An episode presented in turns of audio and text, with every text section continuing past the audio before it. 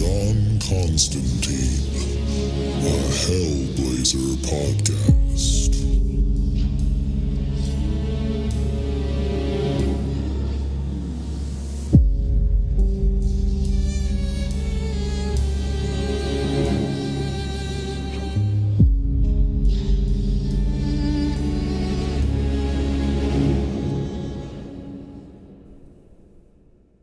Everybody, and welcome back. Before we get into the episode, just want to let you know that this is the free version of the podcast. And all that means is that we are way behind where I'm at in Patreon. So if you are loving this podcast and you need more John Constantine in your life, definitely go check us out at patreon.com slash planes, trains, and comic books and sign up for the Hellblazer tier, where you'll get access to the entire Hellblazer library that I've recorded so far and also, you'll get access to the exclusive episodes of the Planes, Trains, and Comic Books main podcast. So if any of that sounds good to you, definitely go over to patreon.com slash planes, trains, and comic books, all one word, and sign up there. And with that out of the way, let's get into the issue. Today we are reading Hellblazer number 49, and just a little catch up on what's been going on in the last couple issues. There was a two issue story arc about a pub that John frequented where the owners were killed by some greedy land developers who were trying to demolish the pub cheaply and then build something fancy on top of it to make the land more valuable.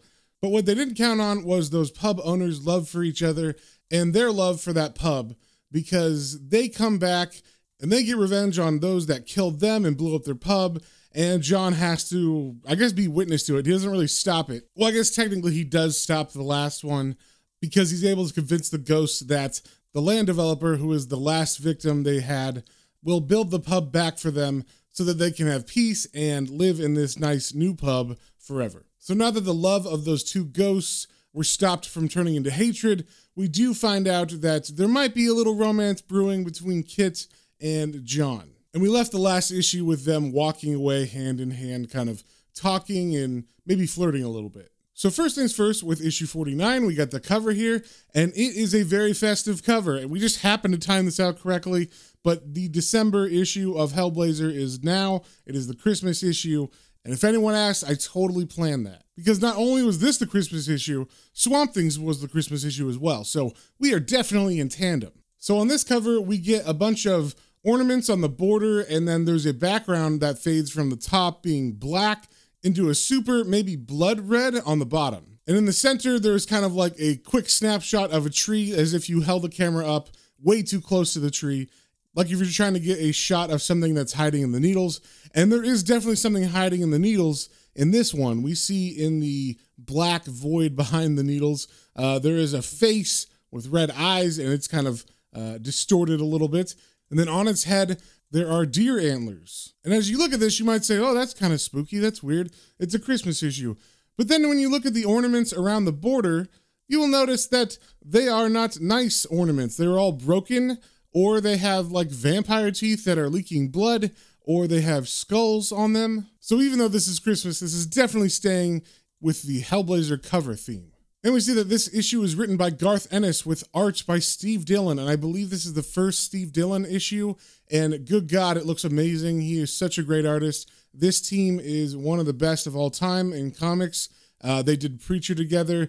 They did Punisher Max together, which is one of my favorite Punisher runs of all time. And unfortunately, a couple years ago, we lost Steve Dillon to cancer, I believe. And this probably isn't the first time they've ever worked together, but I'm pretty sure this is the first time they worked together on Hellblazer, because I don't remember seeing Steve Dillon's name on any of the other issues. But I believe he is just a guest artist on this one. So maybe Garth just really liked his interpretation of Constantine, because I know Steve Dillon does eventually become the main artist for this run of Hellblazer. And we start off on Christmas Eve in the daytime, and John is walking around and he's looking for a present for Kit. And he's not really having any luck. And his narration says, I picked and poked through Camden Market, hoping to find a single treasure amongst the usual junk. I tried the arty farty designer places in Covent Garden, where they'll sell you a dustbin lid painted purple and call it culture. I even had a gander at a few things Chaz had stored away that fell off the back of a lorry. I looked here, there, and sodding everywhere but it's four o'clock on Christmas Eve, and I still haven't found a present for Kit. I have to get her something perfect, something that's just right for her so she'll see how much I want her. It's not easy with Kit. I can't just ask her out because she makes me feel like some spotty bastard teenager. I need her to know for certain right before the first kiss. And as John's walking, he's lighting a cigarette and he glances back behind him and he sees a shadowy person kind of waiting in one of the doorways that he was just in. And the narration continues, and I'm being followed by a ghost, which doesn't exactly help matters. And we see that the name of this issue is Lord of the Dance. So John keeps walking and he's going through like a crowd of people who are all rushing to buy presents at the last minute.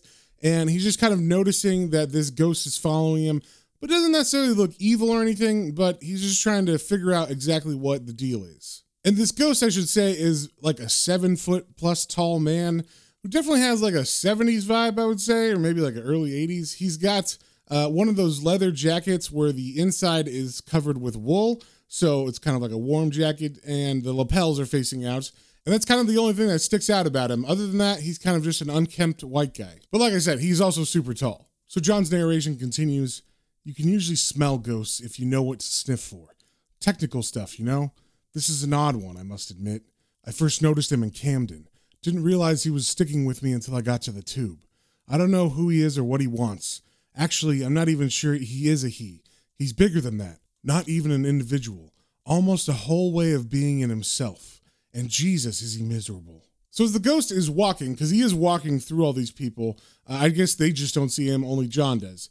Uh, John kind of hides in one of the shop entryways that they passed, and the ghost wasn't paying attention as he was walking. He was looking down. So then he looks up and he sees John's not there. And he kind of looks around for a second, confused. And then we see him pass John in front of the store, and John says, Cheer up, son. Don't you like Christmas? And the ghost stops and he turns to John and says, Oh, you noticed me then. Well, no, I don't. I don't like Christmas at all. And John asks, So what are you following me for? Who are you? And the ghost answers, Um, perhaps we could have a cup of tea while we talk. So John agrees to go to a cafe with him to get a cup of tea and talk this over. And the ghost says he's glad he met him, but he hasn't met a sensitive in a long time. And John says, I'm not a sensitive, I'm just dead clever, that's all. John Constantine at your service, Squire. So what's all this about not liking Christmas? And I'm not sure if anybody else in the diner can see this guy or not. They are sitting across from each other and their cups of tea are in front of them.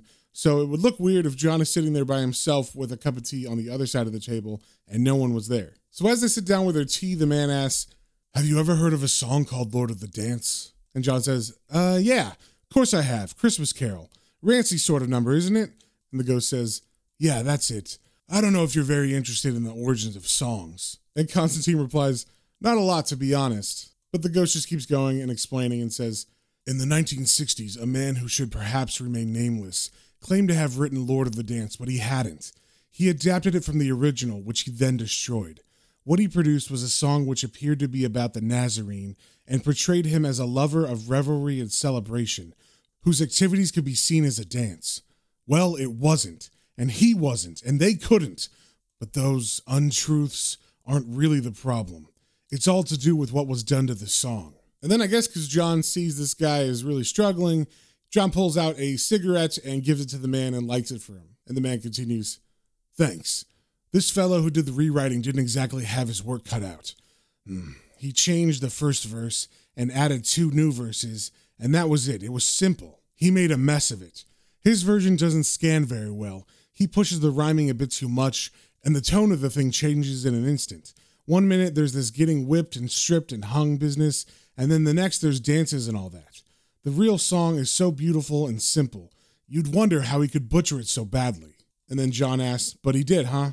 Look, how do you know all this? And the man kind of looks up and smiles at him, and his eyes definitely get maybe like a hint of a smile in there. And I think it's because John is actually taking the time to talk to him because he doesn't get any happier with what he's saying. He says, Because the Lord of the Dance is about me. And in a way, what was done to the song was done to me as well. And John's a little confused by this. He says, Uh, sorry, it's about you. So you're. And the man cuts in, I was the Lord of the Dance. Now, I think John was confused here because, like the man said, John only knows the like Christian version, like the Christmas song. And this is a real song. I actually looked it up, and there are a lot of different versions of it on YouTube at least. So I think the reason why John was taken aback by the last sentence where he said it was about him was because John is thinking he means Jesus. But the man continues and he explains, a long, long, long time ago, there was no Christmas. But as the year drew to a close, and the darkness of winter lay heavy on the world, and no crops grew, and the animals slept under the roofs rather than the stars, there was a feast. Though the land might be dead, the people were not. And they drank and sang and laughed and fought and screwed in the great round hall. Long into the night the celebrations went on, a mighty affirmation of light against dark and of life against death. How they lived in those days. They did all those things on that great night, while the wolves and the buzzards and the bad black things went hungry, and they danced. And we get a three quarter page splash where we see like a flashback of what he's talking about. And we see a lot of men and women in a great hall feasting at a table, and they are completely drunk and dancing and laughing and screwing and everything. And everybody looks extremely happy to be there. And his story continues I had been in the world since it began and not one day had passed when I did not discover some new delight or intrigue. But nothing gave me such joy as people. I heard them as they danced their dance, and as they shouted to the world their message that no matter what happened to them, they had and ever would have but two words for those that wished them good or ill or not I live. And in this panel, we see a dark, shadowy figure appear, and he is humanoid, but he definitely has horns on his head. And it looks like he is waiting outside of this great hall where the people are dancing and celebrating. And he continues, And in the force of night I heard them, and I came to them, and we danced together. So we see the horn man come out from the forest from behind, so we still can't see what he looks like. And then we see him just burst open the door, and all the men and women are like, "Yeah!" as as he comes through, and he's got his hands up like he's the life of the party. And, and we see him from the front now, and like we already said, he's super tall, and he's still unkempt, but in this, he looks a little bit more happy. His hair is a bit longer. His face is not just stubble, it's actually like a big full beard. And the horns on his head are not actually attached to his skull, they're actually tied to his head with a belt. And he pretty much just looks like he's a guy from Game of Thrones. He's got a cape, he's got a little bit of armor on, uh, he's got like a really big leather belt on. And the men and women inside of this great hall are not dressed like that at all, uh, mainly just because they're mostly naked or at least their clothes are falling off. So, like I said, him showing up doesn't stop the party. It makes it even bigger. They start a big bonfire. Even more people join and start making love and stuff. But now he's leading them in a song that they're all singing together. And this is supposed to be the original version of that song he was talking about from earlier, that Christmas song that some guy changed in the 70s. So, since I actually know the tune of the song because I looked it up on YouTube, I can sing the lyrics to you as they originally were. So, here goes. I danced in the morning when the world was begun, and I danced in the moon and the stars and the sun. And I came down from heaven and I danced on the earth, and I danced through the nights of revelry and mirth. Dance then, wherever you may be. I am the Lord of the dance, said he, and I'll lead you all wherever you may be, and I'll lead you all in the dance, said he. So, as you all can tell, I'm not the best singer of all time, but, uh, you know, I tried. I did my best. But if you actually want to hear this song, all you got to do is search on YouTube Lord of the Dance Christian or Christmas. And it seemed like there was a bunch of different versions, but I just picked the first one that came up because I didn't know which one would be more accurate or not. So, like I said, there was a bunch of merriment and happiness going on in this hall. But then John interrupts the man and he says, uh, I seem to remember something about Bethlehem in the first verse. And the Lord of the Dance says, I told you, it got changed. It wasn't the only thing. And then we cut back to more flashbacks and in these flashbacks, we see some Christians coming and like monks and stuff, and then them uh, persecuting the people for dancing and having fun. And then eventually the monks changing their whole culture and celebration to fit into the Christian narrative. So the Lord of the Dance says, the shaven head monks arrived with their one god who was three and their chain-mailed escort, and they looked at what the people did during feast times.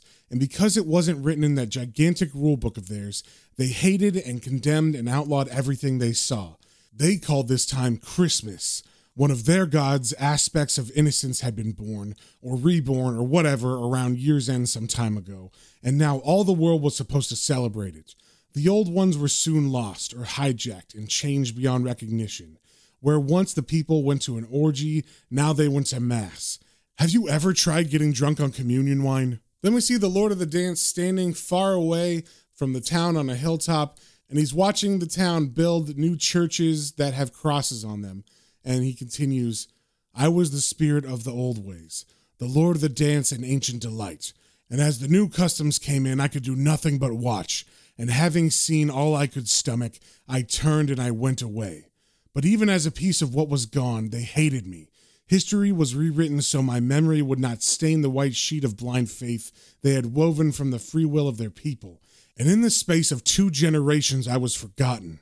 I had never led the revelries in the dance of life. I had never sung and drunk with them till dawn. I had never found joy in their very being. I was no longer the lord of the dance. Instead, I was and have ever been since the ghost of Christmas never. Then we stop the flashbacks and we are back with John and him talking in person. And he continues It was a difficult thing to accept. At first, I didn't understand why laughter and love and lust had to be destroyed and replaced with something so cold and staid. I walk among people from time to time, looking for some spark of the old times, but there's nothing. And then I understood. Though the people were downhearted, the lawmakers and the churchmen were happy, for the people's delight was something they had been jealous of, simply because they had no say in it. How can you order a man to feel good, or legislate for a woman's delight? For that's where their power lies, in making rules. We had taken their power from them just by dancing, and that was our crime. They hated I live for one reason alone. Nobody asked them if it was all right first. And then the Lord of the Dance looks down sadly at the table, and John looks at him sadly, and then he kind of closes his eyes and starts to think for a second, and then he stands up and says, Right, come on then. And the Lord of the Dance says, uh, Where are we going? I don't understand. And as they walk out of the cafe, John says, That's okay, mate. It's just one of those pointless gestures us little people make from time to time, just to keep us from giving up. I was thinking about what you said, you see. I think you might be getting a little too pessimistic. And to that, the Lord of the Dance says, The old days are gone, my friend. It's not a matter of opinion. But as they round the corner, we see that they are going to a pub, and John says, We'll see. And as they walk through the front doors, John looks at him and smiles and says, So, what do you have? And the Lord of the Dance looks kind of shocked as he sees all these happy people inside of this pub. And just so you know, this is not the Northampton Arms pub that we read about in the last couple issues. This pub is called The Stag and the Hound. So John walks over to the bar, and of course, he sees his buddy Chaz there, and they have a little chat about how Chaz is trying to stay here until he's paralytic because he doesn't want to see his wife tonight. So John gets the beers and he brings it back to the Lord of the Dance, and he says, Right, here you go. Now listen, you say the old times are gone, and you can't even find a spark of them. Well, maybe that's true, but tonight, just watch and listen, okay? And see what you think. And the Lord of the Dance is kind of taken aback. He says, I, well, very well. And then they cheers and then they down their pints. And then the Lord of the Dance says, It's been it's been such a long time. And then he begins to smile and he looks at John very happy. And then we cut to a little time later where he and John and Chaz and another guy are sitting at a table having a blast. They're talking, and we get some narration that says, How do you describe it? How do you put into words the feeling of a good solid boozing session when the sixth pint goes down and you're locked in a collision course with that radar state that we visit, enjoy, and leave in agony, but with vague, fond memories of the night before. You don't have to describe it, just do it. And then the Lord of the Dance turns to John and says, We're drunk, we're really drunk. And then John smiles and says, I know, see? Right. What I mean is, see, after a few pints, no one gives a shit about what Christmas means anyway. It's just pure primal bloody good laugh stuff, you know? We've still got our own little bit of fun here where the frickers can't touch us, mate. And the Lord of the Dance says, I didn't look hard enough, did I? It was here all the time. And then John says, Ah, never mind. Sometimes you just need a little help to find something if you haven't seen it in ages. And the Lord of the Dance replies, I have been so blind for so very long, you know. I imagine despair would have done that.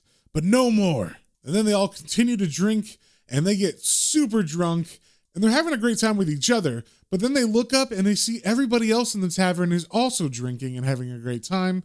And John says, Whoa, everyone up off their arseholes. It's Christmas Day. And then the four men and everybody else in the bar begin to dance together, yelling, Merry Bloody Christmas. And then when all that's done, John and the Lord of the Dance kind of give each other one like bro hug. And John says, Right, mate.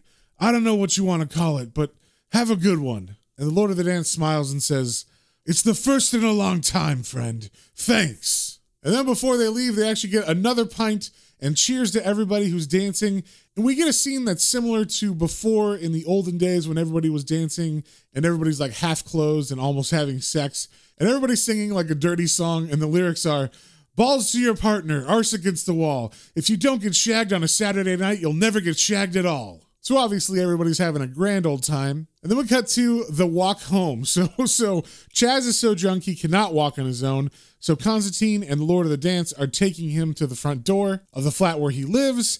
And instead of actually taking him inside, John just leaves him propped up against the front door on the outside. And he says, I'm not risking a face to face with his missus. So it's time for plan RLF. And the Lord of the Dance asks, RLF? And then, like a little kid, John rings the doorbell and says, Yeah, run like fuck.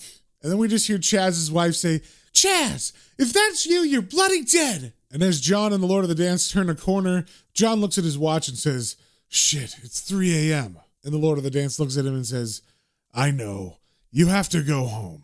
John Constantine, I owe you a great debt, and I'm not about to forget it. And John looks at him and smiles and says, Don't worry, mate. We'll call it my good deed for the century, okay? Take care of yourself. And then the Lord of the Dance begins to walk away from him, waving, and says, I will. Go safely, do you hear me? I'll be fine myself. I was a ghost for far too long, but the spirit of the piss up lives again, and the Lord of the Dance has returned. And as he says this, he turns and walks away, and we see that his like homeless looking form turns into the old school Game of Thrones looking guy with the stag horns over his head. And then he just kind of walks into a pink portal and vanishes. And John smiles and lights a cigarette. And then he walks back to Kit's house, and the narration says, Another half hour of tripping over curbs and bumping into walls, and I'm back at Kit's. And it's right about then I remember I never got her present. So he's feeling pretty bad about himself as he walks in, and as he goes up the stairs, he's saying to himself, Insensitive, rotten bastard. Lent me her key, and I can't even get her a present. You arsehole, you stupid bleeding arsehole. You had to go and get pissed, didn't you? Oh, yes, brilliant one, Constantine. So he unlocks the door and goes in, and we see that Kit is actually up and she's just playing cards on the floor. And she turns and she says, The Wanderer returns. Good night. And John looks at her kind of sheepish and shy and says, Uh, yeah, sure. Went down to the pub with, with, ah, shit. And Kit says, What's the matter with you? And John answers, Constantine Bloody strikes again is what's the matter. I'm sorry, Kit. I left you all alone on Christmas Eve, and I forgot to buy you a present. And Kit stands up off the floor, and she's just wearing a very large shirt that kind of barely reaches her upper thigh, so she's not wearing very much. And she says, Christ, do you know I didn't get you a present either? Didn't enter my head once. And John looks at her kind of disappointed and says, Oh. And then Kit kind of thinks for a second and says, I suppose I had to get you something. Like, but what would it be? Ah, I know. And then she turns to him and grabs his tie and begins to pull him towards her. And she says, If you ever leave me in the house on Christmas Eve again, John Constantine, I'll beat the shite out of you. And then she gives him a big old kiss on the lips. And they hold there for a second because John kisses her back. And as they break apart, she says, Merry Christmas. And then they both wrap their arms around each other and kiss again. And then we cut to the outside of the house where we're looking at them through the window. And we see that they begin to undress. John takes off his shirt and his pants and she removes her t shirt and she's not wearing anything underneath it. And then she closes the drapes, and we pan down to some guys who are singing and dancing as they walk drunkenly home from the bar. And of course, they're singing the Lord of the Dance song, but this one seems to be the original version, not the one that the Christians changed the lyrics to. And we actually follow these guys for a page and a half, and they're just singing and having a good time and puking all over the street and helping each other home. And they're broing out all drunk saying they're each other's best mates. And uh, that's the end of this issue.